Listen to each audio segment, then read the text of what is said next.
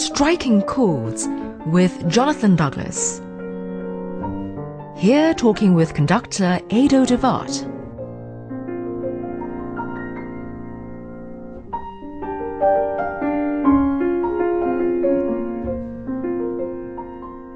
It was three months ago that there, there came a question, and and here we are, and um, I'm a little um, dazed.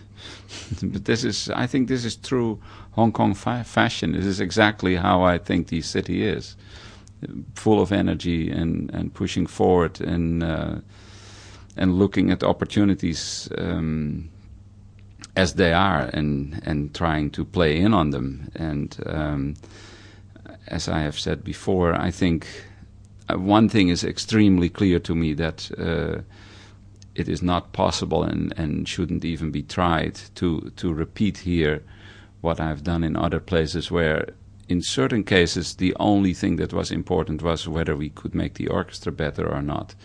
Um, no doubt there is, is a great pro- potential on stage. Um, that is not at all my worry and in fact, I have no worries, but I have a lot of question marks still from how will this go?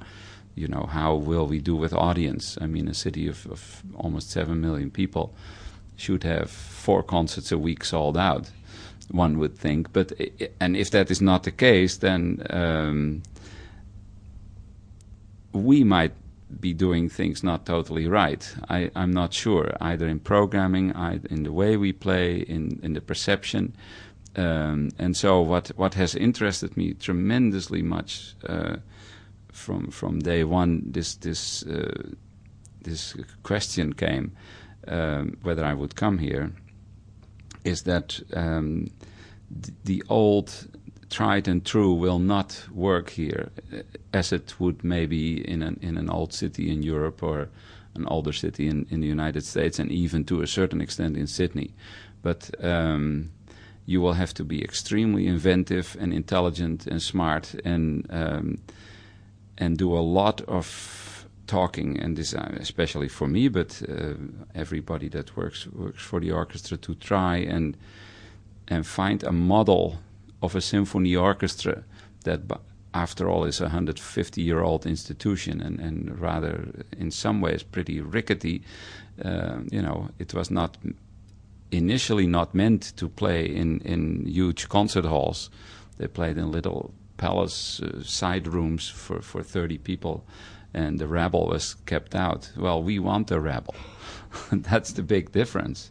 We uh, we want uh, as many uh, people to come uh, to our concerts and enjoy them, and we have to find a way to speak to them somehow. And I have no clear plan at this point other than put everything I, I have and, and also the resources that the orchestra has into trying and find out what how are we going to do this? How are we uh, 10 years from now how is the Hong Kong Philharmonic going to be an, an extremely vital part of the cultural life of, of this city and maybe even this country? I mean um, and that that is our our our mandate in a way, you know, that we have as as, as the orchestra. And um, I have already also said uh, it is not my goal to do anything I can to make this into the Berlin or the Vienna Philharmonic.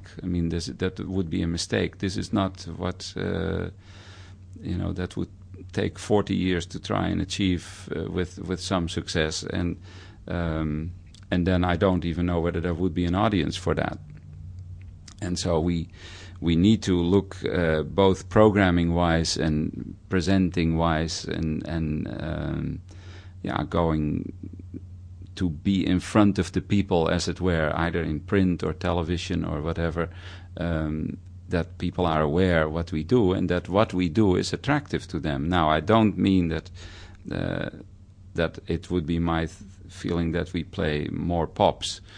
Uh, there is a place for everything, and we we represent a certain segment in the market, and um, which is. Uh, 250 years of, of great music and but the 250 years in my book include today and you have to um, you have to also play the things that are written now, and that that hopefully will speak also to the next generations of concert goers. So this is a you know I say this in in three minutes.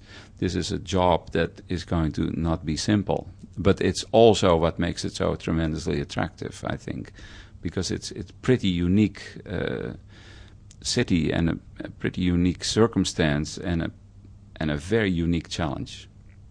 Do you find that you have to constantly reassess the meaning of the job of being a music director? Um, you talked about the need to try and sell out concerts, for example, and obviously the job of being a music director is very different now in terms of the, the need for marketing skills uh, than in Furtwängler's day. Do you sometimes find it difficult to balance the, the artistic demands with the marketing demands? Yes, yeah, I do. um, while part of me is, is really old fashioned and would just like to get on with the job by going to rehearsal and do the concerts and say hello to the throngs of, of fans that are standing outside. Um, you know, there's this wonderful story of Sir Malcolm Sargent saying after a concert to his he had he had a valet or something at Albert Hall. This is so British um, he said, Maestro, there are a couple of people that want to say hello to you. And he said, Oh, send them in three at a time. And he said, There are only two, Maestro. this is so um, typical of, of conductors' um, behavior, I think. But anyway.